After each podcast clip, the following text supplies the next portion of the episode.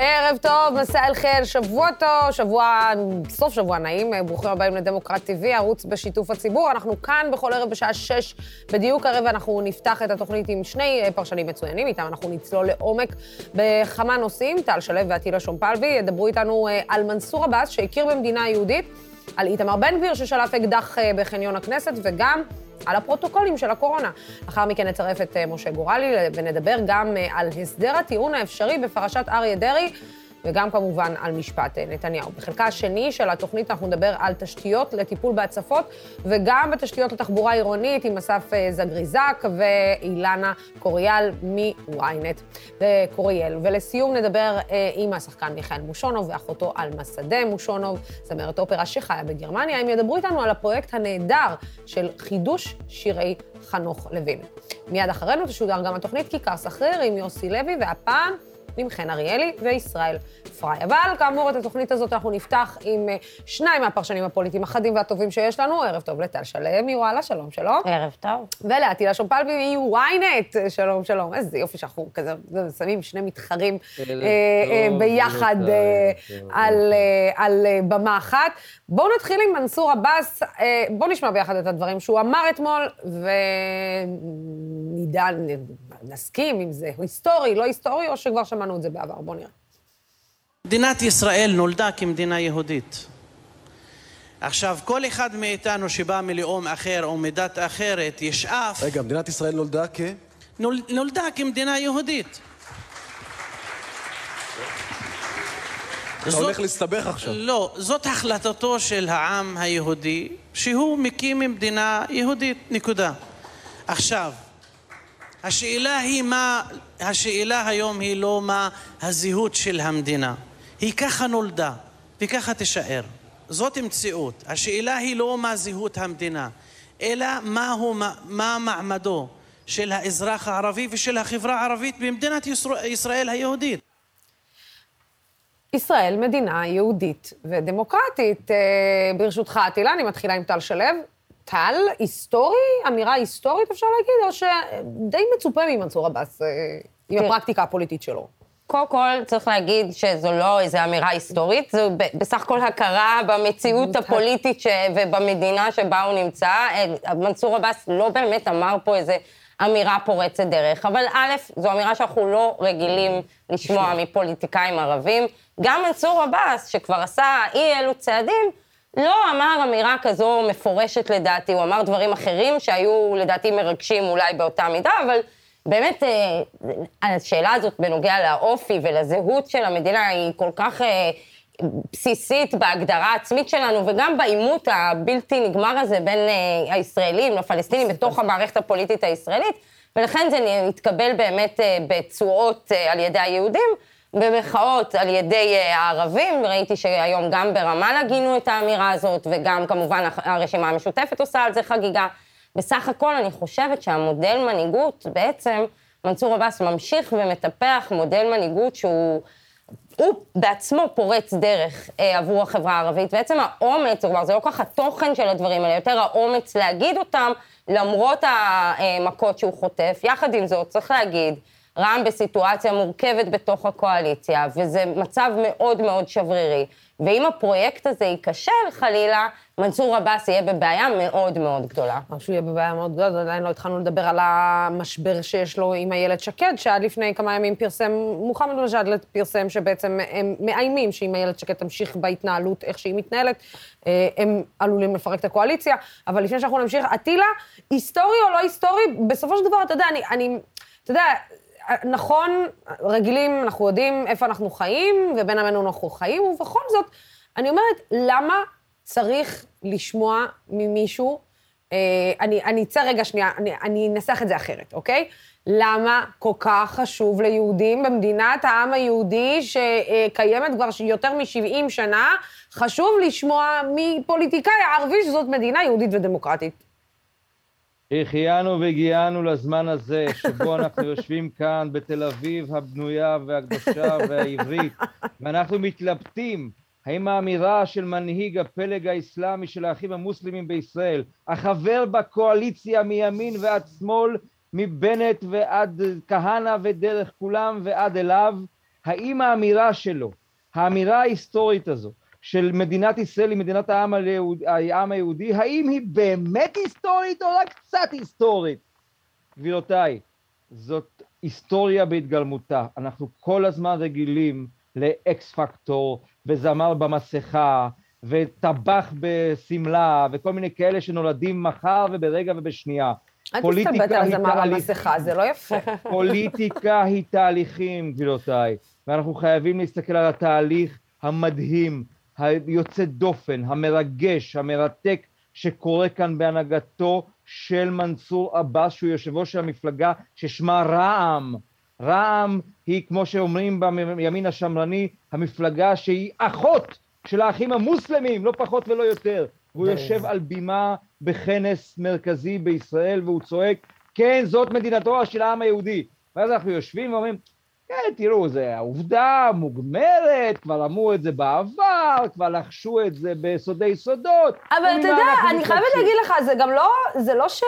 דרך אגב, אבו מאזן לא גם הודה בזה לפני כמה שנים ואמר שזוהי, ש, טיימינג, שמדובר במדינה טיימינג, יהודית ודמוקרטית, במדינה יהודית, אוקיי? לפחות אבו מאזן אמר את זה. אני, למה אני שאלתי אותך את השאלה הספציפית הזאת? כי אני זוכרת שגם ליאיר לפיד בזמנו הייתה איזושהי אובססיה עם הדבר הזה שהפלסטינים יכירו שזאת מדינה יהודית. אני חושבת שזו אובססיה, ו... אגב, שנתניהו אה, הוא זה שהתחיל אותה במשא ומתן שהוא ניהל.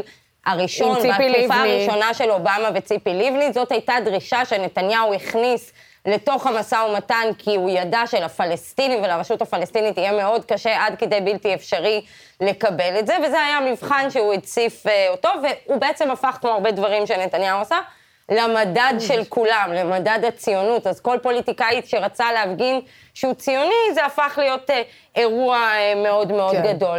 יחד עם זאת, מסכימה עם עטילה, אה, למנסור עבאס יש תפקיד, אה, נושא תפקיד היסטורי, צריך להגיד, אבל הוא לא לבד. את העלית בעצמך את הסיפור של חוק החשמל.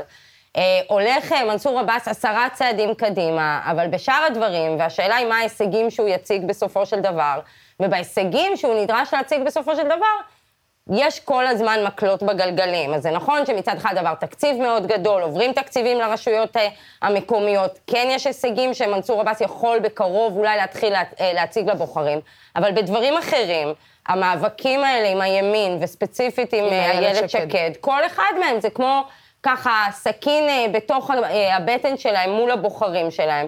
וזו מפלגה, רע"מ זו מפלגה מורכבת ומסובכת, אז גם זה שמנסור עבאס הולך לאן שהוא ממש לא אומר שווליד טאה או מאזן גנאים נמצאים שם. לא רק שהם נמצאים שם, אתה יודע, טילה, אני, אני, אני מנסה לחשוב על זה. אה, בוא נגיד שאני חושבת שאם אני ממשיכה את הקו של מה שטל אומרת, בסוף מנסור עבאס מבחינתו עושה את כל הצעדים האלה, בא, עושה את ה...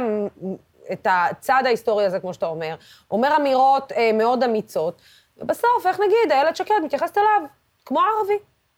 בטל בשישים. למה בטל בשישים? איך בטל בשישים? פוליטיקה.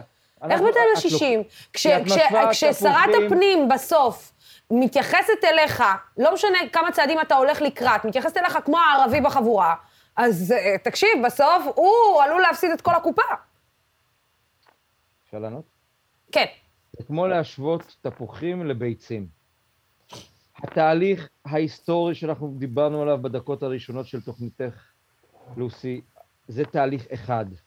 התקלות והמשחקים הפוליטיים, הקטנוניים לעיתים והמביכים לעיתים אחרות, ואפילו המתישים והאפרוריים, מי כמוך יודעת טל, אלה משחקים פוליטיים. לכל אחד יש את הצורך להוכיח לעצמו לבייס, לבוחרים, לסבתא של הבוחרים, למי שהיו פעם הבוחרים, ולריקלין, הכי חשוב, שהם עדיין שומרים על מדינת ישראל הציונית והדמוקרטית והיהודית וכל מיני קשקושים כאלה. אני לא אומר שזה קשקושים, אני... את ה... זה.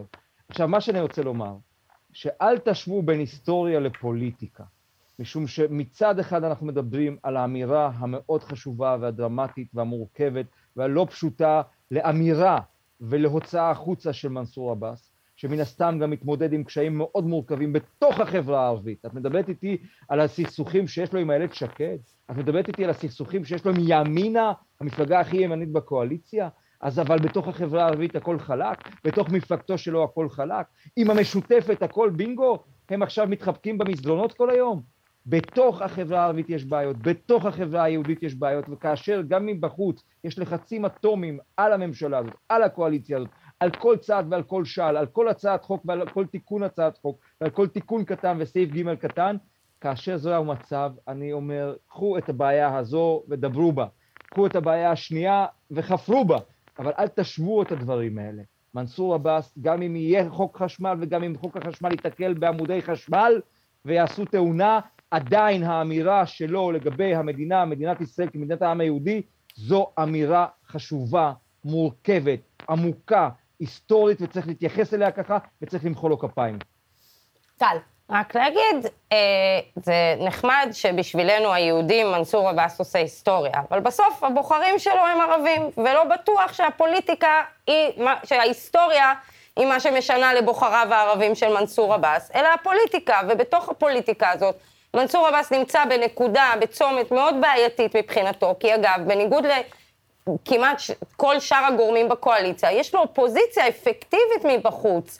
אה, הוא סופג, קצת כמו איילת שקד במובן הזה, הם תמונת מראה אחד של השני. כי כמו שאיילת שקד סופגת כל היום מהימין באופוזיציה, מנסור עבאס סופג כל היום מהמשותפת אה, באופוזיציה, וביחד, רק אומרת, בשביל הבוחר הערבי, מה שאותנו היהודים והפרשנים היהודים מתרגשים כהיסטוריה, לא בטוח שבשביל הבוחר הערבי זה בכלל זה מה עדיין, שמשנה. טל, אבל זה עדיין לא אומר שגם אם יש תקלות בדרך להיסטוריה, ההיסטוריה לא תיעשה.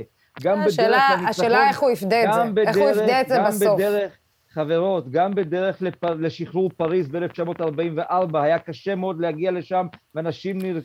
מתו בדרך. אני, אני מסכימה איתך, אני, אני רק, אני רק ולכן... אומרת, ההיסטוריה תלמד אותנו, אטילה, אם הוא יפדה את הצ'ק הזה בסוף. זאת אומרת, אה, בסוף הוא צריך לבוא כמובן עם, עם משהו לבוחרים ברור, שלו. ברור, אבל, יודע, אבל הוא כבר והשאלה אם הוא פודד, שלו, לא, השאלה היא אם הוא פודד, אם הוא יפדה את זה, בזה שהוא יקבל, אה, אה, בוא נגיד שלא כמו... בדמות אה, בני גנץ, אחרי שכולם תמכו בו, ואז הוא הפנה עורף, כי אה, נתניהו אמר שהם תומכי טרור, אז אה, כאילו הוא לא יכל לעשות את הצעד הזה, אז הוא הפנה עורף לכל המשותפת. השאלה, אם בסוף הוא יפדה את הצ'ק הזה ומישהו לא יפנה לו עורף, כמו בדמות נפתלי בנט, אחרי שתהיה רוטציה, ואחרי שיאיר לפיד יהיה שם, אז מישהו יפנה לו גב, בין, בין אם זה יאיר לפיד או נפתלי בנט. מה זאת אומרת מה זה משנה? הוא עשה פה איזשהו צעד שהוא מצפה שהצד היהודי לא יירק לו בפנים על הצעד, על הצעד שהוא עשה. אני לא יכול להתחייב בשם אף אחד, ופוליטיקה היא פוליטיקה ויכולות להיות תקלות. אבל אני יכול לומר לך בוודאות מוחלטת, שאני לא רואה את יאיר לפיד יורק בפרצופו של מנסור עבאס. ואתם יודעים מה? אתם יודעות מה? אני גם לא רואה את נפתלי בנט, ראש הממשלה, יורק בפרצופו של מנסור עבאס. מכל כך הרבה סיבות, שאם הייתה לנו תוכנית של שבע שעות, הייתי גם מתחיל לפרוט לכם. אבל סתם לדוגמה, כשמסתכלים על הסקר, על הסקרים שפורסמו בתקופה האחרונה, אפילו נדמה לי אתמול או שלשום, בערוץ 13, שרואים שלנתניהו אין קואליציה. כאשר אין לנתניהו קואליציה, זה אומר שסופרים את המפלגות הערביות ובעיקר את רע"מ כחלק מקואליציה עתידית שנתניהו איננו חלק ממנה. לכן זה קרדינלי, והחיבור הזה הוא היסטורי, והדיבור הזה הוא היסטורי, והתהליך שאנחנו עוברים עכשיו הוא היסטורי ברמה היסטורית, לא יודע מה זה אומר, אבל זה גדול. זה, איך היה אומר על זה טראמפ? It's tremendous, it's huge, it's big, it's the biggest. אין יותר גדול מזה. חבר'ה, אנחנו חיכינו לזה כל כך הרבה שנים. אני זוכר את עצמי רק לפני שנה, כועס על המפלגות הערביות. למה אתם לא מדברים על האזרח הערבי? למה אתם לא דואגים לחשמל במגזר הערבי? דרך אגב, דרך לא אגב, עיסאווי פריג' עשה את זה, עשה את זה גם אה, לפני, אתה יודע, פשוט אנחנו לא מקשיבים. באופוזיציה אחד, באופוזיציה אחד. עיסאווי פריג' עשה את זה לפני, אבל פשוט אנחנו לא מקשיבים, אתה יודע, אנחנו כאילו, אה, לפעמים, לא, תלוי מתי אנחנו רוצים להקשיב.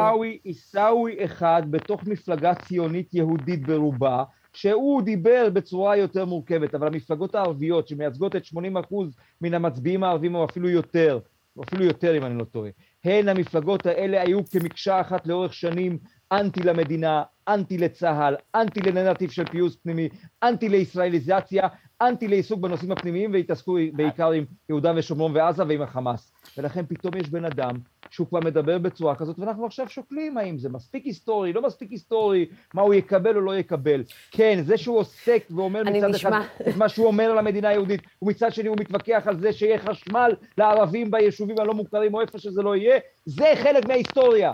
זה בדיוק חלק מההיסטוריה, גבירותיי. וכך נראית היסטוריה. זה נשמע כאילו אתה מעביר, זה נשמע כאילו אתה רק מעביר ביקורת על זה שאנחנו מתווכחות אם זה היסטוריה או לא היסטוריה, זה נשמע לא, כאילו... לא, זה לא, אני לא, אומר- זה כאילו נשמע לרגע שאני נשמעת כמו עמית סגל, אבל סבבה. אני, אני... אמירה לא שהעברתי כרגע. אני, רוצה, אני רוצה בכל זאת בעיקר להסתכל על התמונה הכוללת ולומר, יש פה משהו גדול, באמת, ברמה המרגשת אפילו.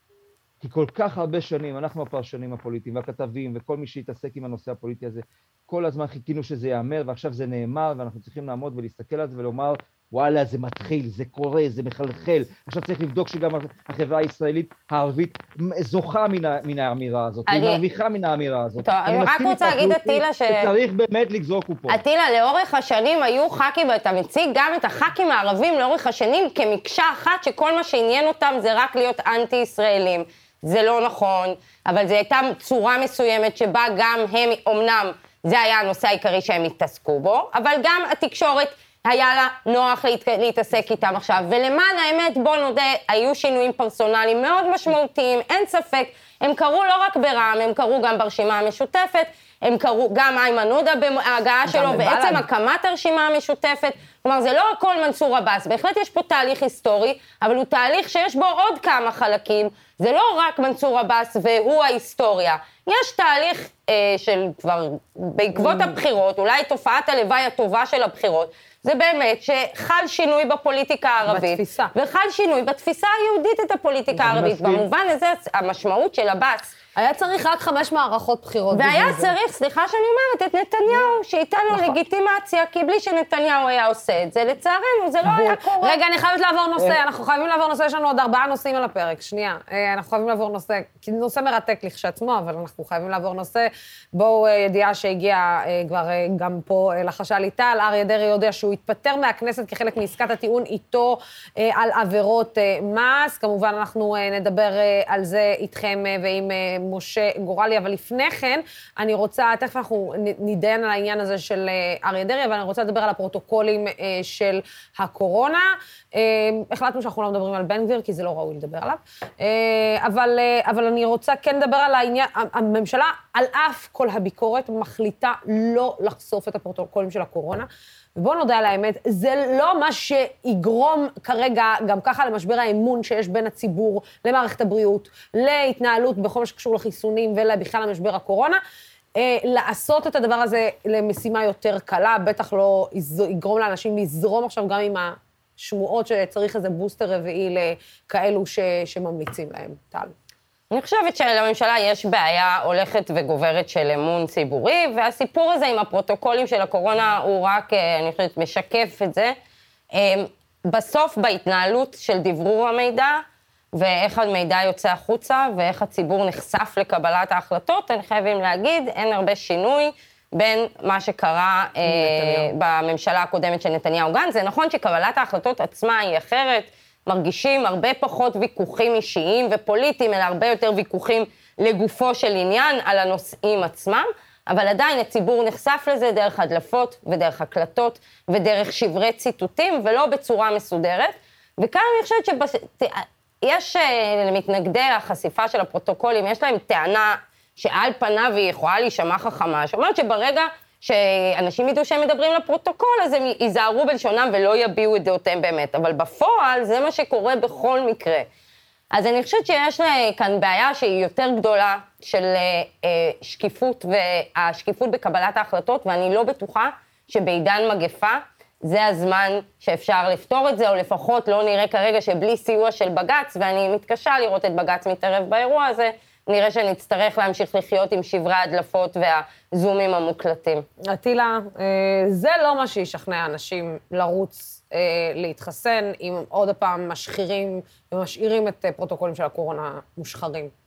אני רוצה לעשות איתכם תרגיל אינטלקטואלי ולהציע הצעה. דבר בואו אליי. נגיד שהישיבה אתמול הייתה משודרת בשידור חי בערוץ, זורק מספר, 14.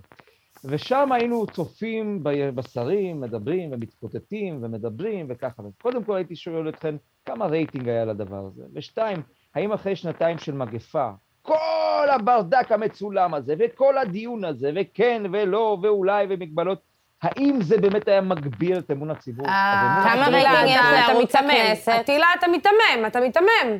אתה מיתמם, זה לא... הרשי לי לסיים את התזה.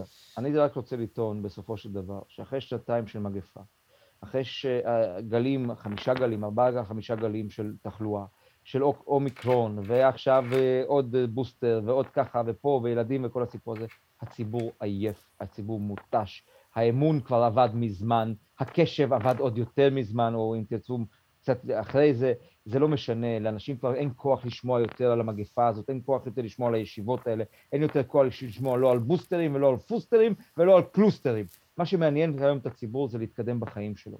וזה מעיק, וזה כואב, וזה קשה, וזה מעייף ומתיש. ולכן אני לא חושב שזה קשור לשום דבר. מי שלא מאמין לבנט, ממילא הוא לא יאמין לבנט, ומי שמאמין לבנט, גם ככה הוא יאמין לבנט, מי שלא סומך עליו, אף פעם לא יסמוך עליו, ומי שכן סומך עליו, אז הוא יעשה עכשיו כל מיני uh, ויכוחים עם עצמו, מה הוא קרא או לא קרא. אתה לא חושב לא שכשבאו לא לדון, אתה לא חושב שכשבאו לדון, עטילה, כשבאו לדון על דיוני, אה, על חיסוני הילדים בארצות הברית, והדיונים היו פתוחים בפני הקהל הרחב, ואנשים ישבו והקשיבו מגוון של דעות, בין אם זה בעד, בין אם זה נגד, בין אם זה רגע שנייה לא ברור. זה לא עזר לאנשים רגע להיות קצת יותר בטוחים במצב שהם נמצאים. אתה יודע, זה, לא, זה לא דיון שהוא לאו דווקא אה, צריך, אה, גם אם הוא משודר בשידור חי, אתה יודע, אנשים יכולים להיכנס ולראות הנה. את הדיון הזה. זה אני, כמו אני, ש... אני, אני, אני אעשה משהו שלמדתי מיושב ראש האופוזיציה, אני אה, אעשה כאילו, אני גולל לי פה... בין אה, הררי המידע שאני מקבל בטלפון. או, oh, הנה, תראו, איזה קטע, אמריקה אדומה. מה זה נתן, לוסי? האם האמריקאים לא, הלכו בהמוניהם להתחסן? אבל עדיין אתה, אתה מדבר... האם הטראמפיסטים הלכו להתחסן? בחייך, נו. אני לא, מה, אני מה לא, שינה? אני חוש, מה, כי אני מה חושבת שבסוף אתה... אני לא אתה, נגד זה, אבל להגיד, זה לא... להגיד זה, מה זה לא שינה, זה להגיד מה זה שינה זה להרים ידיים, זה להגיד זה המצב, לא. ואנחנו לא עובדים על, על בניית לא, אמון לא, מחדש, לא, וזה לא, בעיה. לא, לא, לא, לא. לוסי, אני, אני, בואי, אני לא נגד לחשוף, מצידי שיחשפו ויצלמו הכל בשידור חי 24-7.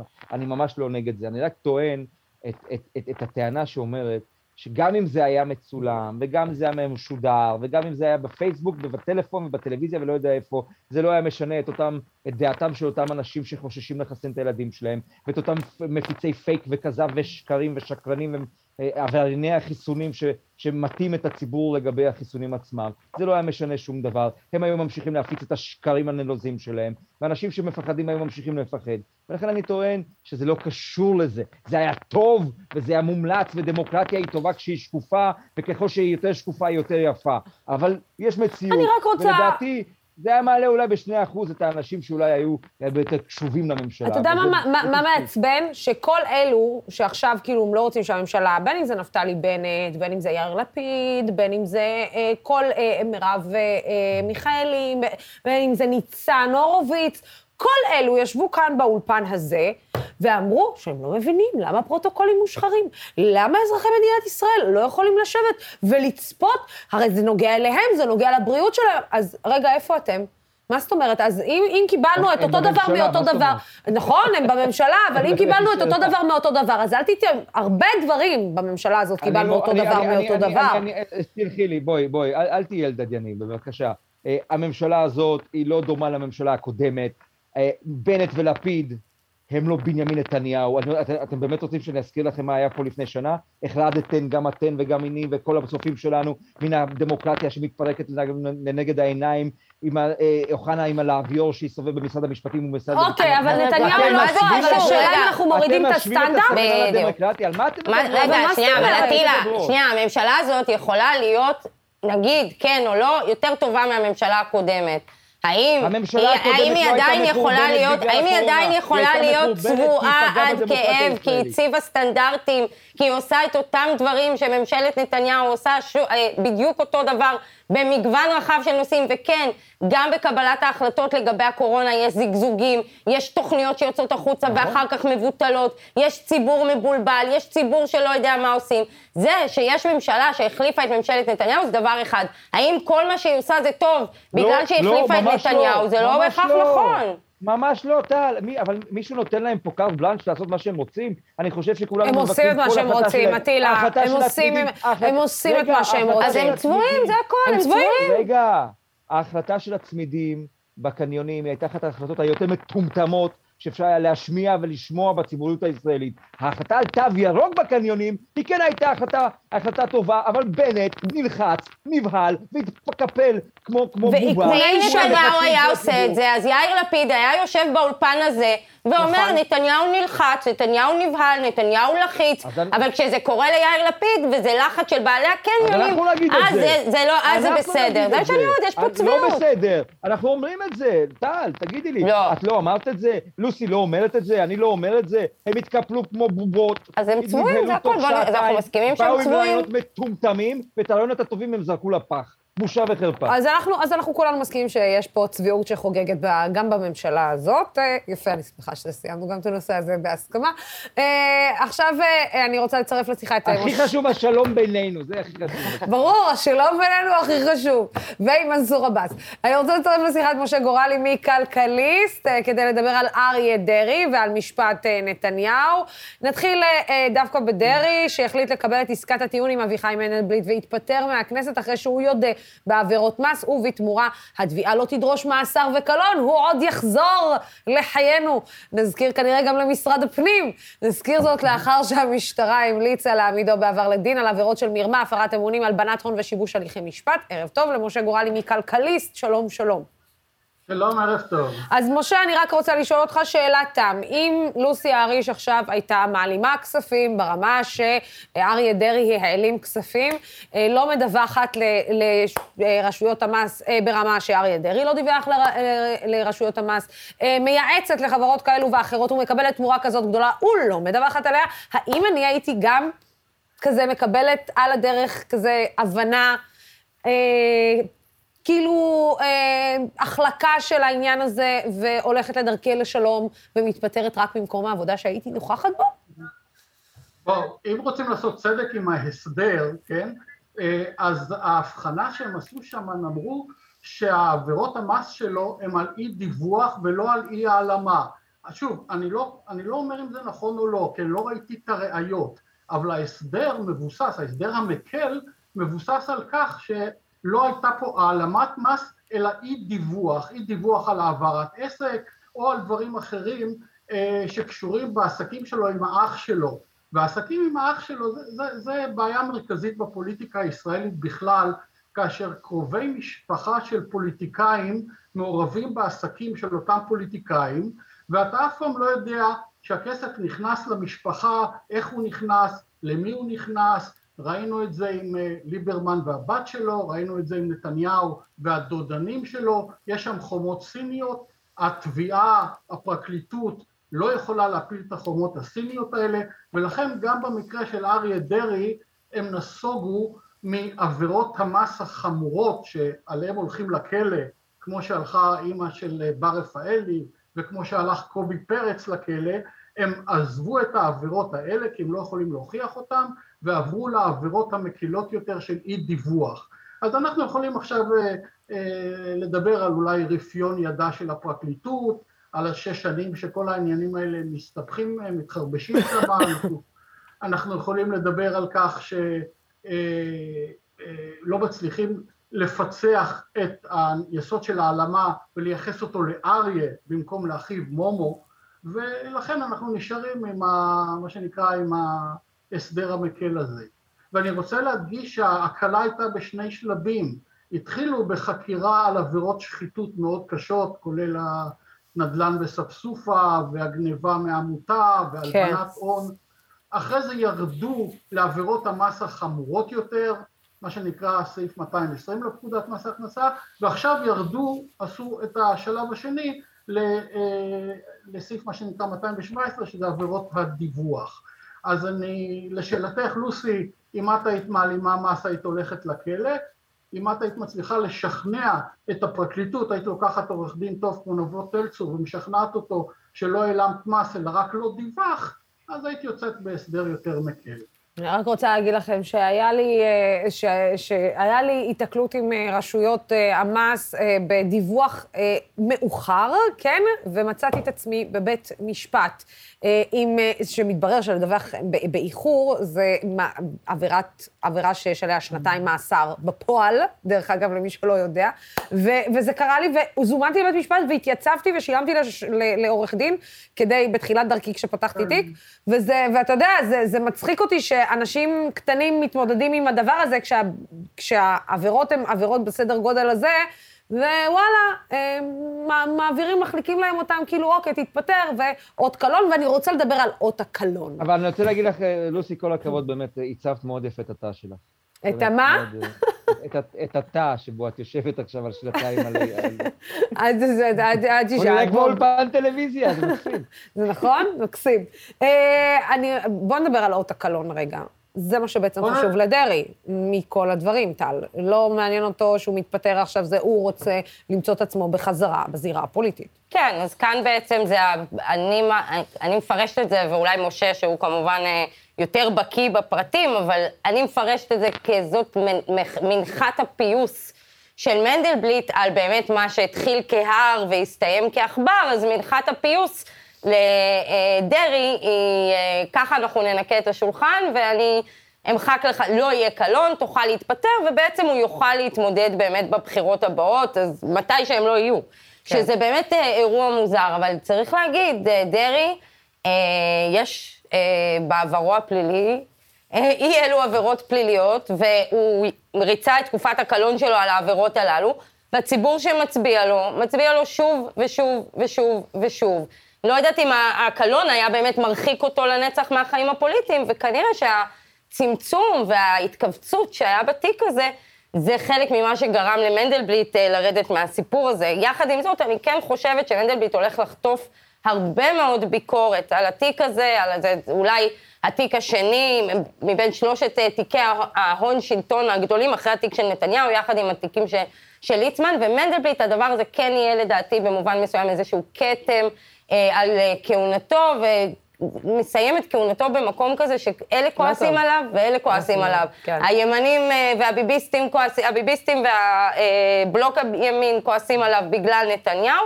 והשמאל והמרכז יכעס עליו כי הוא לא הלך עד הסוף, לא בסיפור של נתניהו. וגם כנראה לא בסיפור של דרעי. וכמובן שהולך אה, גם עכשיו, החרדים מתווספים לזה. עטילה? אני ברשותכן אה, לא אתייחס לתיק עצמו, לתיק הפלילי עצמו. אני חושב שאריה דרעי בשנים האחרונות עבר עליו משהו לא טוב. אריה דרעי איבד בעיניי, ואני מאוד אהבתי אותו והערכתי אותו גם, גם כפוליטיקאי וגם היו לי הרבה מאוד שיחות מצוינות ומעניינות איתו.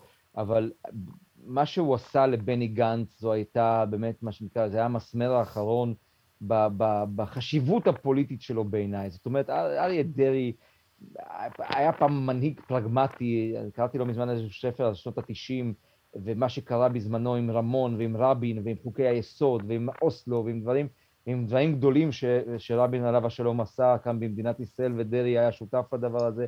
ואריה דרעי התהפך משם, אריה דרעי ברח משם, אריה דרעי נהיה שפוט, שפוט ושבוי של הביביזם שאחז במחנה שלו ובמפלגה שלו גם, משום שהחרדים שמצביעים בסופו של דבר לש"ס, הם רוצים אותו כבול בשרשראות ברזל לרגליו של נתניהו, ואריה דרעי את עוצמתו הפוליטית ואת שמו הטוב, וטוב שם טוב משמן טוב, ובמקרה הזה אריה דרעי את השם הטוב שלו, הוא בזבז את הקרדיט הפוליטי הגדול שהיה לו כאשר הורכבה כאן ממשלת האחדות באמצע המגפה, או בתחילת המגפה, הוא איבד את זה, ולכן אני חושב שהפרישה שלו עכשיו, הירידה שלו מהבמה, לא יודע לכמה זמן, שנה, שנתיים, שלוש, כמה שזה לא יהיה, הפרישה הזאת היא, היא, היא, היא, היא במובנים מסוימים, אה, איך נאמר, היא מביכה, היא מבישה, היא מצערת, בגלל הדרך שעשינו כדי להגיע לפה, וגם אני מוסיף לזה עוד דבר, המאבק של המפלגות החרדיות מאז שהוקמה הממשלה הזאת, והשיח שמנהלים גם במליאה וגם מחוצה לה, כלפי ראש הממשלה בנט,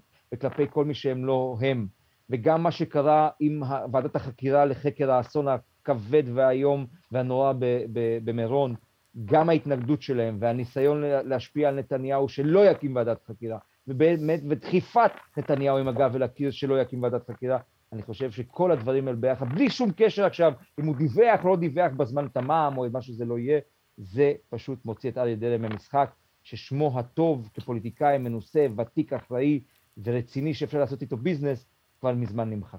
כן, אה, בואו רגע נעבור, אה, אני חושבת שבעיקר, אני רק אולי אסכם במשפט, בעיקר הבושה, אה, הכתם שמטיל אריה דרעי בכלל על החברה החרדית בעיניי, הוא נורא. אם זה בכל מה שקשור לעבירות הפליליות, ואם זה בכל מה שקשור לחוסר העמידה שלו במילה ומה שהוא עשה לבני גנץ, ואם זה גם מה שאתה הזכרת באסון מירון. אני חושבת שהכתם של, של... זה הסטריאוטיפ שאתה משאיר כמנהיג הציבור החרדי אחריך, אחרי שצברת לעצמך וכל כך רצית לחזור לחיים הפוליטיים, ועם זה אתה חוזר, ואתה חוזר לבצע את אותן עבירות, אני חושבת שזה בעיקר הדבר הכי נורא בכל הסיפור ולא, הזה. ולא, אני אתן לכם סיפור שלא סיפרתי אותו אף פעם, נוסי, ברשותך. בשלושים כן. שניות. לפני כמה שנים הייתה לי שיחה עם אריה דרעי, ואמרתי, רב אריה, תגיד, יש לי רעיון בשבילך. תמיד אתם צועקים שאשכנזים וזה, והמנהיגות, למה שלא תקים מדרשה בית מדרש למנהיגות עבור הבוחרים של ש"ס, עבור צעירי ש"ס, עבור המנהיגות הצעירה של ש"ס. תבנה מנהיגות, תבנה אנשים, תיתן להם כלים, תיתן להם אה, אה, אה עוד טיפה חינוך, תיתן להם עוד כמה סדנאות, תביא להם הרצאות, תעשה משהו, תבנה את המנהיגות שלה. תמיד אתם טוענים שאת, שאת, שאת המזרחים, את הספרדים, דוחקים הצידה ומתייחסים אליהם בזלזול. הנה, יש לך הזדמנות, עכשיו שחזרת לפוליטיקה וש"ס היא חזקה ואיתנה וחלק מהקואליציה, נבנה בית מדרש למנהיגות לדור העתיד של ש"ס. אמרתי לו את זה כ- כ- מתוך שיח כזה, פוליטי. אז הוא גמגם ואמר, כן, טוב, דה, דה, דה, דה, דה. טוב, בקיצור, מה שאני רוצה לומר, שגם את גדולתו כמנהיג ואת ההזדמנות האדירה שנוצרה לו מחדש אחרי שהוא שב למערכת הפוליטית, הוא בזבז ופספס, ואריה דרעי בזבז את השנים האלה על כלום ושום דבר.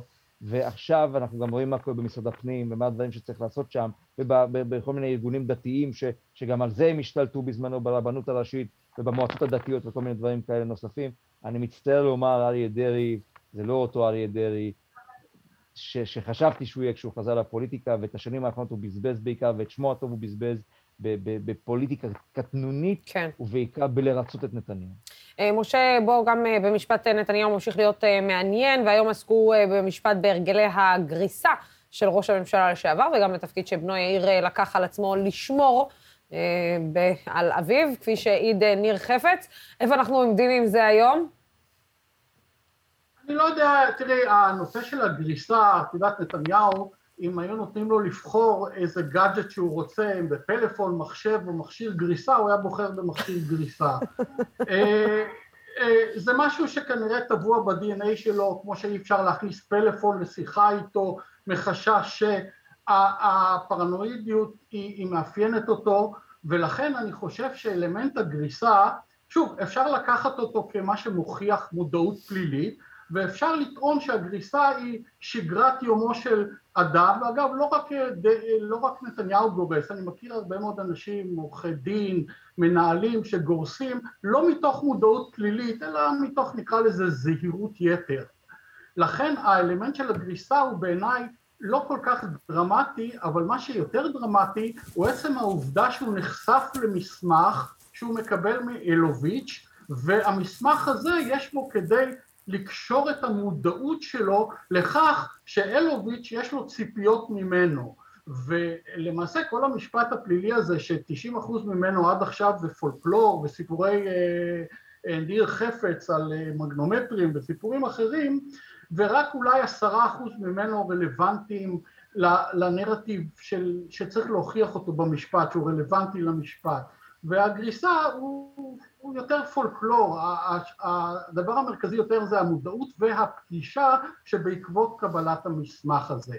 ואם את רוצה אפשר להרחיב, אנחנו היום סיימנו את אה, החקירה הנגדית בתיק 4000, אה, קיבלנו שם הרבה תקשורת, קיבלנו הרבה שרה ויאיר, וצריך מתוך המוץ הזה לברור איפה נתניהו עצמו, בנימין נתניהו, לא שרה נתניהו, לא יאיר נתניהו, אה, מתחברים אל הנרטיב של כתב האישום, דהיינו אל המודעות הפלילית של עסקת כך ותן בין שאול אלוביץ' לבין בנימין נתניהו. ו- ו- ולכן גם הגריסה זה פרגמנט אחד קטן מתוך סדרה ארוכה של דברים שהוא אמר בעדות שלו, ואין מה לעשות, בעדות מהסוג של, אה, של, אה, של חפץ שני הצדדים יכולים לדלות ממנה מידע, נתונים, עובדות, הערכות שיכולים לשרת אותם, ואם כרגע, ואנחנו נקרא את זה בסיכומים, בסיכומים של התביעה תקבלי הרבה חפץ תומך בתביעה, ובסיכומים של ההגנה נקבל הרבה חפץ תומך בהגנה. כן, אה, אה, וטל, אה, טל במשפט שלך, קורס, לא קורס, כמו שהביביסטים חושבים? וואי, זה תיק ארוך. לנשום, לנשום. כן. לא קורס, קורס, לא קורס, לנשום. כל עדות, יש ימים, כפי, כמי שעוקבת באמת לא בדריכות, אבל עוקבת אחרי מה שקורה שם. יש שם ימים שהעדויות מחזקות את ההגנה, יש ימים שהעדויות מחזקות את התביעה. ומה יקרה בסוף, ומה יחליטו בסוף השופטים, שיהיה להם בהצלחה כשנגיע לשם, זה גם ייקח עוד הרבה מאוד זמן. יהיו הרבה ימים של קריסות של שני הצדדים. עטילה? לוסי, כן. לוסי, רק, רק משפט אחד, אני אומר עוד פעם, המשפט הזה יש פה שני כנסיות, כנסיית התיק קרס וכנסיית התיק בטון, וזה שתי כנסיות של מאמינים אדוקים שיכולים לקבל מתוך המשפט חומרי דלק שישרתו את התזה שלהם. ואני אומר לכם, בסופו של דבר, אה, זה יתכנס לשלושה שופטים, לפרשנות שהם ייתנו לתוך המכלול הגדול הזה, וכרגע אה, אני מסכים לזה שאף אחת מהכנסיות עצמם אה, לא יכולה עדיין להוציא עשן לבן, לא כנסיית התיק קרס ולא כנסיית התיק בטון. כן, אני אמרתי, אני אשלח את הילד שלי לצבא עד שזה יוציא עשן לבן. אטילה, כן. אני מבקש להקליל ברשותכן את השיחה. תקליל, תקליל. כן, תפקידך להקליל. שיש היום אדם אחד בישראל, אפרופו מגרסות, אדם אחד בישראל שאומר לעצמו מאתמול בערב, יא אלוהים, אם ניתן היה לגרוס הודעות וואטסאפ. אה, יוסי כהן, כן. זהו? ובזה אני אסיים. אני חושב שזה מספיק, אני פשוט זרקתי את הרימון ואני הולך. אגב, אני, אני, חי, אני חייב לשתף אתכם בבדיחה טובה שהייתה היום בפייסבוק, שמסתבר שדיילת אה, לא מנהלת רק את אה, בית ראש הממשלה, אלא גם את המוסד. וסחטן לאל על. זה נכון. אה, לחיי הדיילות באשר... כן, לחיי הדיילות. והמנהיגים שמחבבים אותם, בוא נגיד ככה. טל ולוסי, אני חושב שאם תבואו, בואו נלך ביחד לקורס דיילים. אני... אני, אני, תקשיב, פנטזיה. האמת שזה כנראה הקריירה המפוספסת שלנו, כי תחשבו מה, מה, לאן, איפה הייתי יכולה להיות. לגמרי. כמה במברים בחיים לא הייתי נתקעת בהם אם הייתי עכשיו אה, דיילת אה, באלעל ופוגשת. אולי, אה, אולי, אולי, אולי, כן. טל שלו, תודה רבה. אטילה להקליל שומפלבי, תודה רבה. ומשה גורלי, תודה רבה גם לך על השיחה הזאת, תודה רבה לכם. לכם, אה, הצופים שלנו פשוט יתענגו מכל רגע. כן. בעוד אה, רגע אנחנו נערוך פה דיון על תשתיות בישראל, אבל עוד לפני כן הערב ופותחים את הפה, עידן מרש, שהחל מהחודש יעלה אצלנו טור דעה בנושאים שונים מדי חודש, והפעם על שוויון זכויות לאנשים עם מוגבלויות. חודש המודעות הבינלאומי לשוויון זכויות אנשים עם מוגבלויות. בואו נדבר על זה רגע. אפשר לעמוד כאן באולפן הזה ולדבר על מה צריך לשפר, או כמה לא עושים מספיק. אבל אני בחרתי לשים את, הזר, את הזרקור הפעם על משהו טוב וחיובי שקרה לאחרונה. בחודש שעבר מינה שר המשפטים גדעון סער לתפקיד נציב שוויון זכויות אנשים עם מוגבלות במשרד המשפטים את דן רשל. המתמודד עם ניוון שרירים. דן, אדם מרשים, בעל תארים בכלכלה, מנהל עסקים ובמשפטים, בעל רקורד ציבורי עשיר, הוא האדם הנכון בתפקיד הנכון ובזמן הנכון. אחרי שנים רבות שבהם כיהנו בתפקיד נציבים ללא מוגבלות, מגיע דן, אדם שחי את השטח, ומבין ללא כל ספק יותר מכולם מה צריך לעשות, ואיך צריך לעשות את הדברים, ולקבל את ההחלטות הנכונות. זהו, זה חשוב, כי זהו עוד צעד למימוש הסיסמה והמשפט החשוב, לא עלינו בלעדינו. לאחרונה, אני מסתובב הרבה בארץ, פוגש קהלים רבים, המרכיבים את הפסיפס האנושי היפה, שטומנת בחובה החברה הישראלית. משוחח איתם, מספר להם את הסיפור האישי שלי, אבל אולי החשוב מכל, בעיקר שומע אותם, ונהנה בכנות רבה לגלות בכל פעם מחדש איזו חברה מיוח... איזה חברה מיוחדת יש לנו כאן. ואיך זה קשור למינויו של דן רשל, אתם בוודאי שואלים. זה קשור בכך שהחתירה שלנו לשוויון זכויות אמיתי ומלא, ככל הניתן, לאנשים עם מוגבלויות בכל תחומי החיים, מתחילה בהבנת המשימה הגדולה והחשובה שלנו כחברה. ואין לי כל ספק שמינויו של רשל לתפקיד החשוב הזה יסייע רבות לביצוע המשימה החברתית, הערכית והמוסרית ביותר במדינת ישראל. דן, הצלחתך היא הצלחתנו. שאין עליך, עידן, אה, הלוואי עלינו אה, לדעת אה, להתנסח, על כולנו לדעת להתנצח. אה, שמינית, מאיך שאתה יודע להתנסח. אה, יש פה אה, צופה שלנו בשם בינו בני, תקראי לנו ביביסטים ואנחנו נקרא לך ערביסטים, ערביסטית, אבל כערביסטים, מה שאתה, מה שלא כתבת פה. אה, תראה, אני ערבייה, אז אתה יכול לקרוא לי ערביסטית, אבל אני לא יודעת אם אתה זה ביבי, אז זה קצת אחרת. אתה יודע, אם אתה מגדיר את עצמך בתור בן אדם אחר, אז זה קצת בעייתי, אבל ערביסטית, אני ערבייה, זו עובדה. דרופ מייק. ולא מעריצה ערבים, אתה יודע, אני פשוט ערבייה. אבל אם אתה מגדיר את עצמך כבן אדם אחר, זה כבר בעיה שלך, ואתה צריך לבדוק אותה. עכשיו אנחנו נדבר על תשתיות ותכנון עירוני משתי זוויות שונות ומשלימות. איתנו באולפן אסף אה, זגריזק, כתב התחבורה של ynet, שידבר איתנו על תכנון עירוני לקראת העתיד ופיצוץ אוכלוסין, ואיתו אילנה קוריאל, כתבת סביבה ודרום בידיעות אחרונות, ו-ynet, שתדבר איתנו על התשתיות וההצפות בעקבות הגשם שגם צפוי להתגבר בשנים הקרובות, ומי אמר התחממות גלובלית? מה פתאום? כל מה שאנחנו רואים זה ממש לא התחממות גלובלית. צינית כמובן אני, בכל מובן שהוא. אני אתחיל אה, איתך, אסף, עם אה, כל עניין התחבורה הציבורית.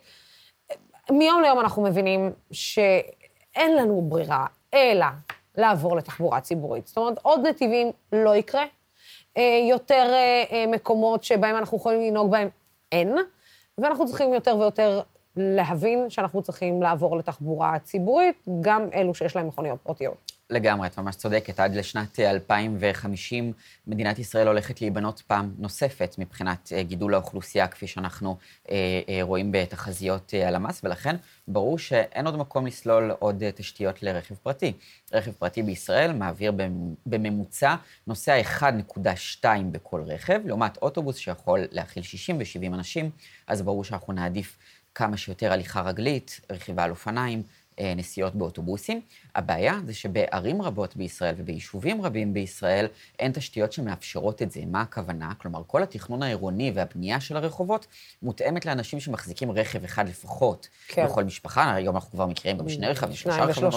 נכון, ו- ובעצם את התכנון הזה צריך לשנות, צריך לצופף יותר את הבינוי, לערב יותר שימושים, כלומר, מסחר, תעסוקה, מגורים, פנאי, כל הצרכים במרחק הליכה.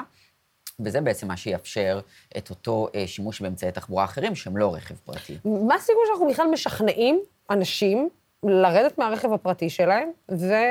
ולעבור לתחבורה ציבורית, במיוחד שהתחבורה הציבורית שלנו, איך נגיד, בלשון המעטה, גרועה. פה, אז לדעתי, התשובה נמצאת ממש בשאלה שלך.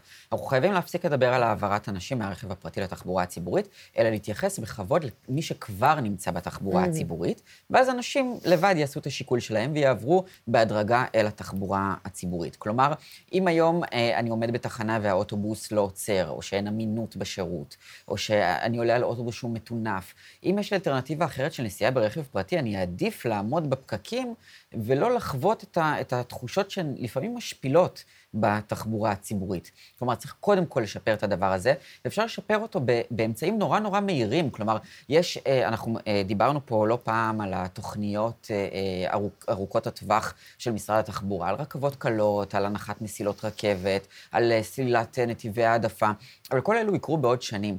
כבר עכשיו אפשר לעשות כל כך הרבה דברים שיהפכו את השירות הזה להרבה יותר אטרקטיבי בעבור כולם, בטח בעבור מי שנסמך על השירות הזה כבר היום. למשל, במדינות רבות בעולם, צבעו בתוך ימים נתיבים לרכב פרטי, לתחבורה ציבורית ולשבילי אופניים. ראינו את זה קורה בהמון המון המון ערים בתקופת הקורונה. שאגב, עשה סמוטריץ', נכון? סמוטריץ' עשה, כן, הוא עשה אה, אה, חלק קטן, אפשר לעשות עוד המון. אגב, רוב הנסיעות במדינת ישראל הן בתוך הערים ובתוך המטרופולינים ולא בכבישים הבין-עירוניים. כלומר, אנחנו רואים שבמשך שנים פתחו פה אה, מחלפים, מתחו אוטוסטרדות, כבישים, כשרוב התנועות של הישראלים הם בתוך הערים, הם, הם, הם קרוב, ושם לא נגעו כמעט בכלל. הפקירו לחלוטין את התחבורה הציבורית, את תחבורת האופניים, את ההליכה הרגלית בתוך הערים, ושם בדיוק צריך לחזור ולהשקיע. אפשר לעשות את זה במהירות שיא, לא צריך לחכות שנים. לא צריך אה, גם אה, להפסיק, אה, להמשיך להתלונן על כמה התחבורה הציבורית שלנו גרועה, כמו שאתה אומר. אילנה, אני איתך כמעט באותו נושא, דומה אך שונה. את יודעת, הצפות, הילדה הצטרפה, תגידי לה שתבוא, תגידי תגידי לה שתצטרף, תגידי לה שתבוא. אין בעיה. אבל בסדר, קודם כל... הכל בסדר, היי, שלום לך, מה העניינים? אוקיי, ואלכס תלך ותתכנן תשתיות עירוניות קצת יותר מתחשבות uh, בסביבה. באמת, באמת, אילנה, אני רוצה... אני פשוט, אני, אני, הלב שלי נמס, כן? אני מבחינתי עכשיו, כל, כל הנושא הולך, יכול ללכת לקיבינימט, הכל בסדר. אלכס יותר חשובה. אבל בואי נד, באמת נדבר על אה, נהריה. אמ, את יודעת, זה, הרי זה מאוד, אני קראתי את הכתבה ש, שבאמת נכנסת לעומק בעניין של הגעתון, אבל הרי זה, זה אבסורד, הרי כל שנה רואים את הדבר הזה, את הנחל הזה לפחות כל שנה בשנים האחרונות, עולה על גדותיו, והנה אומרים, בטח שנה הבאה זה לא יקרה. ואף אחד לא באמת מצליח לסדר את העניין הזה שהחבר'ה שבנהריה לא יצטרכו לשחות בימי החורף למקומות העבודה שלהם? טוב, תקשיבי, הבעיה הגדולה היא שאין לנו בעצם אה, תוכניות, אה, תוכניות ניקוז אה, כמו, כמו שצריך, תוכניות ראויות, ובעצם כל רשות עושה את מה שהיא רוצה ומה ש, שהיא יכולה להבין. אז יש לנו פערים כל כך גדולים בין הרשויות השונות. יש לנו את נהריה, שהיא הדוגמה הכי טובה לדברים הכי רעים שאנחנו יכולים לעשות. אמ, שבעצם כשאתה מתכנן וכשאתה בונה וכשאתה פשוט אה, מרצף את העיר שלך בבטון, אז הנחל כמובן אה, לא, לא מתחשב בדברים האלה, והתוצאה היא אה, שיטפונות, כמו שראינו ב-2020, והמצב ב-2021 לא ממש השתנה. המצב ב-2022, אני מקווה שאולי יהיה קצת יותר טוב, אבל גם כן, אין לנו איזושהי אה, תוכנית אה, לאומית אה, לטיפול בתשתיות ניקוז עירוניות, ולכן נראה שאולי הפתרון לבעיות התחבורה שלנו זה קייקים בחודשי החורף. והדבר הזה פשוט יימשך, הנזקים האלה מצטברים לעשרות מיליוני שקלים לכל רשות, נהריה, הנזקים שלה מהשיטפון האחרון היו משהו כמו 70 מיליון שקלים, את הכסף הזה היה בקלות, היינו יכולים בקלות לקחת ולהשקיע בתשתיות אה, ניקוז אה, ראויות. אנחנו הולכים לקראת אה, עשורים שאנחנו נראה יותר ויותר אירועי גשם חמורים, כמו שראינו בסופת כרמל, אירועים שבהם יש לנו יותר מ-100 מילימטר גשם, שזה בהחלט אירוע גשם רציני. והתשתיות העירוניות שלנו פשוט לא יכולות לעמוד בכמות הזו של הגשמים בזמן כל כך קצר. אבל את יודעת, אני, עוד פעם, אני, את, כל הכסף שמבוזבז על הדבר הזה, אנחנו גם הולכים, אנחנו מבינים גם שמבחינת משבר האקלים, המצב כנראה הולך רק להיות יותר ויותר חמור בשנים הקרובות. וזה נראה שהתקציבים בכלל לא מועברים למקומות האלה של, אה, של בעצם ההחמרה במצב, אלא אוקיי, הנה אנחנו נשארים, המצב נשאר על כנו, ואנחנו בסדר, אולי נתקן פה, נתקן שם, נתקן, נזיז למשל כמו בנחל איילון, הזיזו את, את, את, את בעצם הטווח של נחל איילון, ואת יודעת, עדיין תל אביב מוצפת, עדיין אה, אה, אני יכולה להגיד לך, לפחות איפה שאני גרה, הרחובות מוצפים אה, בכל פעם שיש אה, אה, גשמים מטורפים כאלה. נכון, ותקשיבי, לוסי, המצב יישאר ככה, כל עוד אין לנו, אין לנו תוכניות אה, יעילות, אין לנו תוכניות עירוניות אה, יעילות, אנחנו לא מתכננים לעשורים הקרובים. התכנון העירוני שלנו הוא מאוד קצר טווח. אה, הכל טוב, אנחנו זורמים איתך. אלכס, את מהממת, ואנחנו אוהבים לראות אותך בפריים, ואני חושבת שאת צריכה להקשיב לאימא, כי אימא אומרת דברים מאוד חשובים. רק שתדעי, אלכס. אה, כן. אמ, ואני חושבת, אגב, בנקודה הזו אנחנו צריכים להקשיב למתכננים, למומחים, לארגונים הירוקים שאומרים כבר שנים שאנחנו לא יכולים להמשיך להיות עם אה, תשתיות ניקוז, חלק מהרשויות יש להם תשתיות מימי המנדט הבריטי וזה דבר שפשוט בלתי מתקבל על הדעת. ועד שאנחנו לא נוכל אה, לא יוכל להיות לנו תוכנית אה, לאומית לטיפול בתשתיות הניקוז, כי עיריית נהריה לדוגמה, היא מודה שהיא לא יכולה להתמודד עם זה, היא פשוט לא ערוכה לזה, היא גם לא ערוכה אגב למשבר האקלים, הכתבה שאת רואה היא חלק מפרויקט אה, מאוד נרחב שאנחנו עשינו אה, ובדקנו את הרשויות המקומיות, האם הן בכלל ערוכות למשבר האקלים, ורוב הרשויות, לפחות אלה שעניות או הרשויות שנמצאות במעמד סוציו-אקונומי אה, בינוני, הן לא יכולות אה, להשקיע את הכספים שעיריית תל אביב לדוגמה משקיעה, בעיריית תל אביב עדיין את רואה שאנשים אה, פשוט לא, לא יכולים להתמודד עם 100 אה, מילימטר אה, גשם, כל הרחובות מוצפים. כן, אני תקועה וזה... במשפט, אה, אני תקועה במשפט שלך של, של תשתיות מימי המנדט הבריטי, שזה הזיה לחלוטין שאנחנו בשנת 2021 ואנחנו עדיין מדברים על... אני חושבת שאלכס אפילו לא יודעת מה זה מנדט. מה זה בריטי? מה זה כאילו, אין לה מושג בדבר הזה. אבל אילנה, תודה. מילה שלך, אסף, גם לגבי העניין הזה וגם לגבי העניין של התחבורה. כן, אז זה די מדהים לראות איך כל התשתיות במדינת ישראל פשוט נמצאות בפיגור, אם אנחנו מדברים על התחבורה הציבורית, אם אנחנו מדברים על הניקוז ועל השיטפונות, ואם אנחנו מדברים על המצב של המבנים בארץ, והמוכנות שלהם לרעידת אדמה או לאסונות כאלו ואחרים. אנחנו פשוט רואים הזנחה ארוכת שנים בכל, בדברים הכי בסיסיים שהמדינה הזאת אה, אמורה לספק אה, לאזרחים שלה, אז התחבורה הציבורית זה באמת חלק מתמונה יותר גדולה ואין לי אלא להודות על, ה, על השיח הזה שהוא משותף באמת אה, לשני הדברים האלו יחד, שבטח אה, עוד יעסיקו אותנו רבות. כן, במיוחד בכל...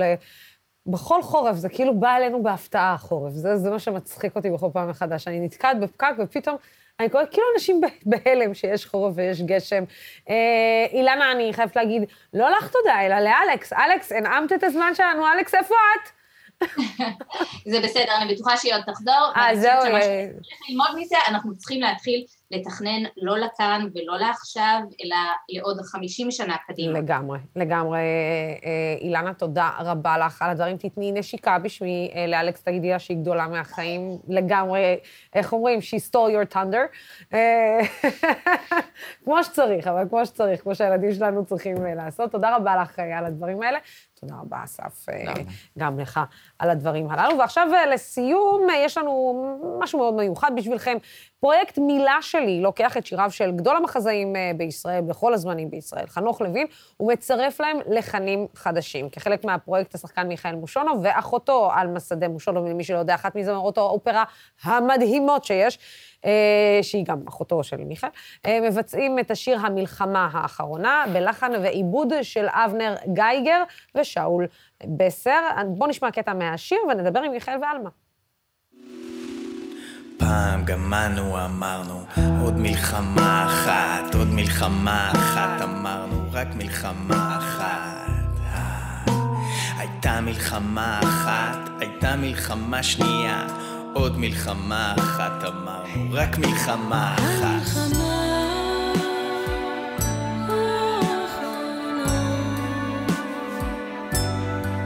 המלחמה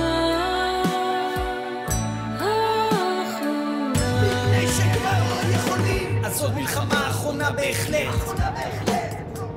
ומי שימות בה, ידע למה מת. ידע למה מת. ומי שיחיה בה, יחיה כבר לעד. אז זאת מלחמה אחת, בלבד.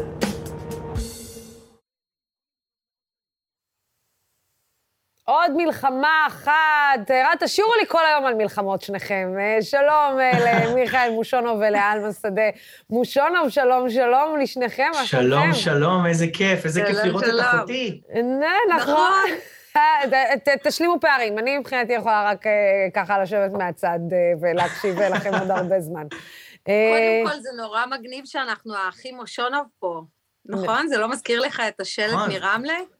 זה מזכיר לי, ל- לסבא שלנו, זיכרונו לברכה, הייתה חנות ברמלה לבדים, שקראו לה אחים מושונוב. וואי, מדהים, מדהים. תגידי, איך, איך בגרמניה? אפרופו, אנחנו מדברים משבר אקלים ועניינים, קור, אה, גשמים, אתם מוצפים? כי אנחנו ממש מוצפים. אה, קר לנו מאוד, אבל אנחנו לא מוצפים.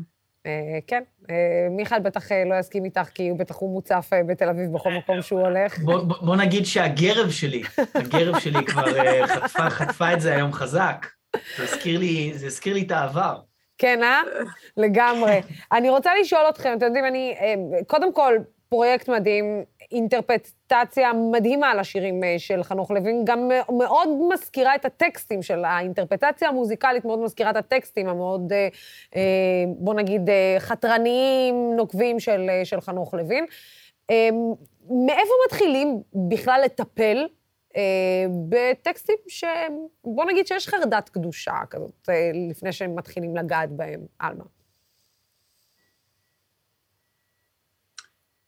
פניתי אה, אלייך, קודם- עלמה? אני... אה, את כן, פנית אה, אליי? כן, כן. אה, סורי, לא שמעתי.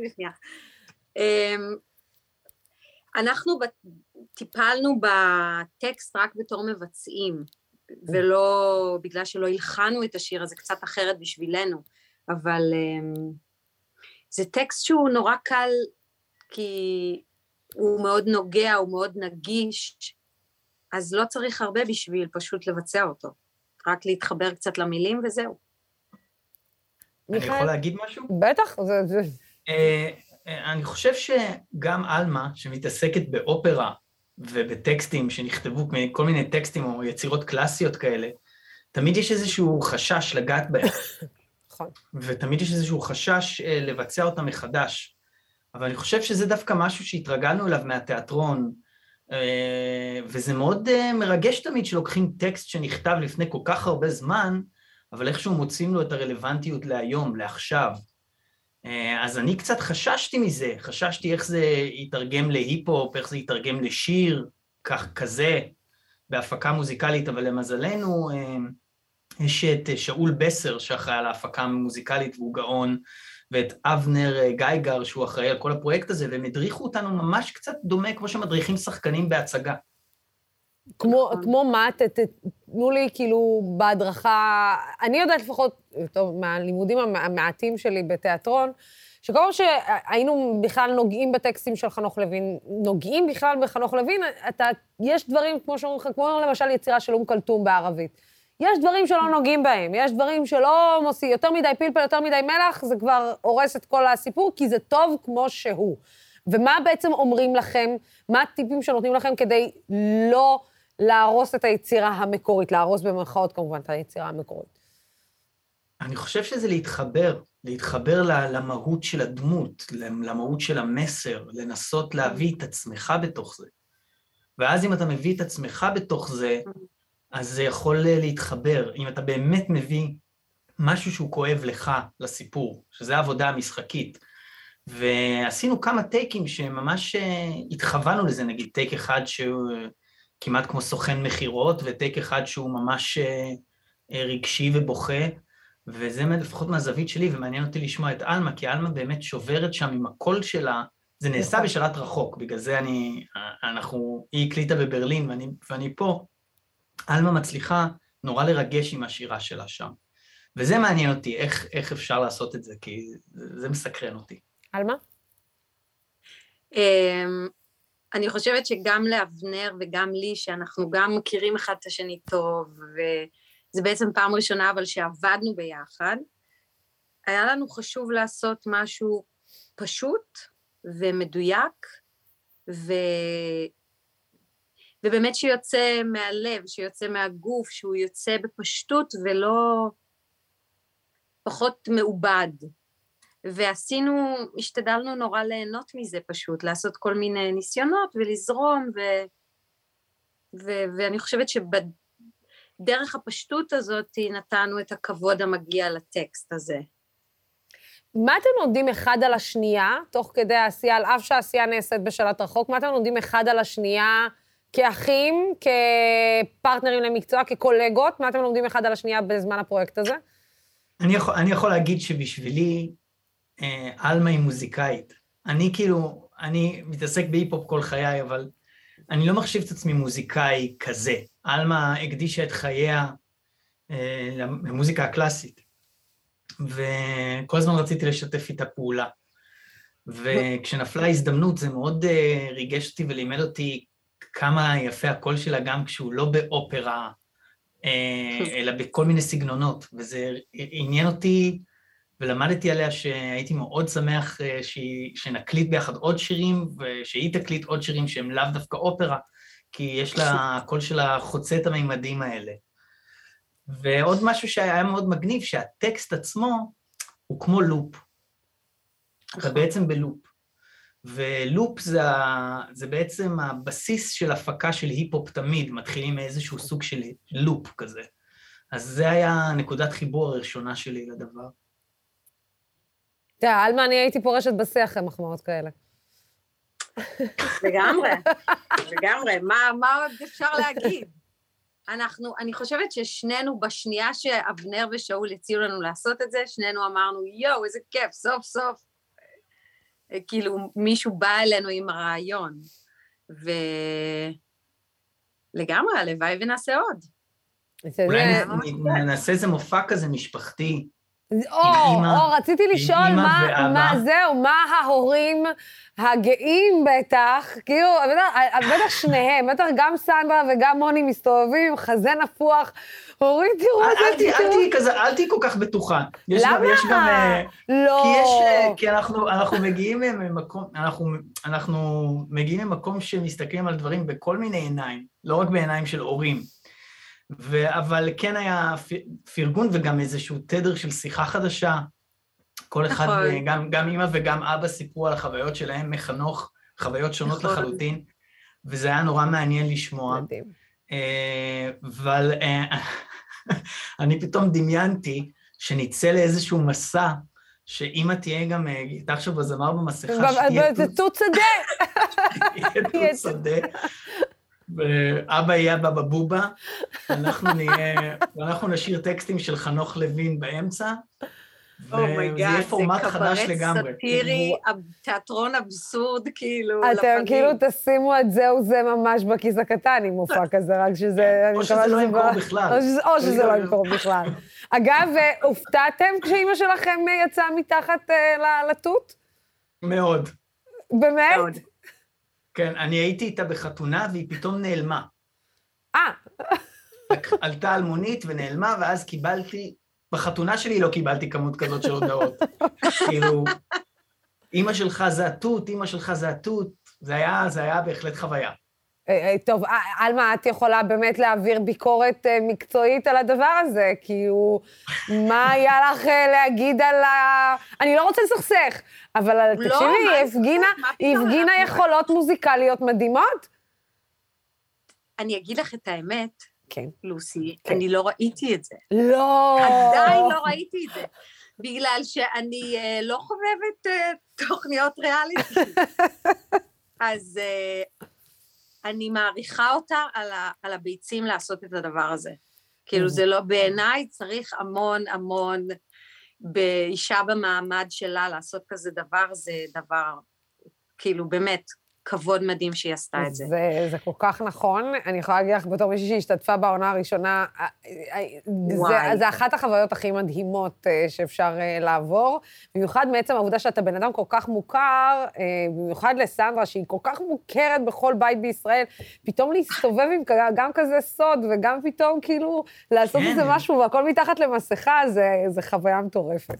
זה היה, זה היה מדהים. והאמת היא כן. שכשאת מדברת עליה ועל זה שהיא שרה, אימא, אז חשוב באמת לדבר שנייה אולי על סבתא, ש, שאימא של אימא, שהייתה מורה לפיתוח קול, עמליה שדה, שהיא בעצם אמרה לנו, לי לפחות, מיכאל, אם אתה לא תלמד כלי מוזיקה, אז uh, הלך עליך. לא למדתי כלי מוזיקה, אז, אז אני יכול עכשיו להגיד שאני עדיין שמח שאני מתעסק במוזיקה. כי סבתא הייתה, הייתה ממש פדנטית, והיא היא העבירה לנו את זה. לגמרי. טוב, אה, ההורים שלכם גם העבירו, זה, זה עובר לכם בגנים, אני מקווה שאתם כן, מבינים. זה עבר אצלם קודם. בואו, אה, זה עבר אצלם, זה אחר כך עבר אליכם, זה לא שממש השאירו לכם ברירה, זה נכון, נמצא... נכון.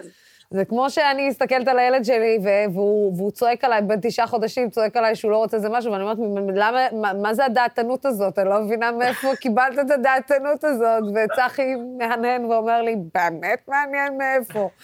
אה, אהובים יקרים, אתם מדהימים. עלמה, איזה... מיכאל, אתה יודע שאני אוהבת אותך, אה, וגם צחי אני חולה עליך, צחי חולה עליך ברמות שקשה לתאר, אבל איזה, זכות גדולה, אני כאילו, את יודעת, שומעת אותך וזה, אבל פתאום לדבר איתך, וזכות גדולה, את זמרת ענקית, כל כך מוכשרת. הזכות היא שלי, הזכות היא שלי. איזה כיף אה, אני לראות אותך. אה, עוקבת ומאוד מאוד אוהבת את כל מה שאת עושה, אז הזכות היא שלי. תודה רבה רבה. זה זכות גדולה, ושתמשיכי לעשות את מה שאת עושה, כי את עושה את זה בצורה מדהימה כל כך, וכל כך מוכשרת. וכל כך אה, אה, כבוד לראות אותך כל פעם מחדש. אה. ווואו, וואו, וואו, וואו. למי שלא מכיר, כנסו, תשמעו אותה, היא פשוט... בואו, בואו לברלין. כן, לבוא לברלין, תשמעו, היא, היא מטריפה את החושים. אה, ואני לא חובבת אופרה, אני לא אמנם, אה, לא אמנם אישה... אפשר להבין, לא אפשר אמנם להבין. סצנת אישה יפה שמתחילה לבכות, אבל, אבל, אה, אבל את... את פשוט משהו יוצא מן הכלל, וכיף, תענוג. גדול לראות אותך, וכיף לדבר איתך. ומיכאל, מה כיף נותר לדבר להגיד? איתך אני- תמיד, אני ו- אוהבת אותך מאוד. אה, אוהב אותך גם, ותמשיכי תמשיכי לעשות את העבודה המדהימה שאת עושה. איזה כיף לראות את, ה, לגמרי. את, ה, את הכישרון שלכם, אה, נוגע בדברים שהם כל כך יפים בח, בתרבות הישראלית, ואתם נותנים את, אה, כמובן, אה, את האינטרפטציה שלכם ואת הכישרון שלכם לתוך הדבר הזה. תודה רבה לשניכם. תודה לך, תודה. תודה. תודה, אהובים. ודש להורים. ביי. אנחנו מוסרים. כן, ביי. פרויקט אה, מילה שלי, שירי אה, חנוך אה, לוין, מיכאל מושונוב ועלמה שדה מושונוב. אה, אה, איזה כיף לדבר איתם. מיד אחרינו כיכר שכיר עם יוסי לוי, והפעם עם חן אריאלי, סגנית ראש עיר- העיר תל אביב, וישראל פריי. תודה רבה לכם, לצופים ולשותפים של דמוקרטי, והתוכנית הזאת אפשרית רק בזכותכם. בימים כמו אלו הולכת ומתחדדת החשיבות של ערוץ תקשורת שלא מפחד להביע עמדה נחרצת בעד הדמוקרטיה ובעד שלטון החוק, בעד המאבק בשחיתות ובעד מגוון של דעות. אנחנו גם בעד טיפה שמש ביומיים הקרובים, למרות שאנחנו לא מתלוננים על הגשם. המהדורה המרכזית של דמוקרטי בימים ראשון עד חמישי בשעה שש. מחר תהיה כאן אמילי אמרוסי המהממת. ועכשיו, ערב טוב ליוסי לוי, כיכר סחריר. ערב טוב, לוסי, ערב טוב לצופים ולשותפים של דמוקרט TV. הערב אנחנו בכיכר שכיר עם חן אריאלי וישראל פריי. נדבר על אריה דרעי, על האומיקרון, על אלימות משטרתית, היקפי העוני, וגם על יוסי כהן. מיד מתחילים.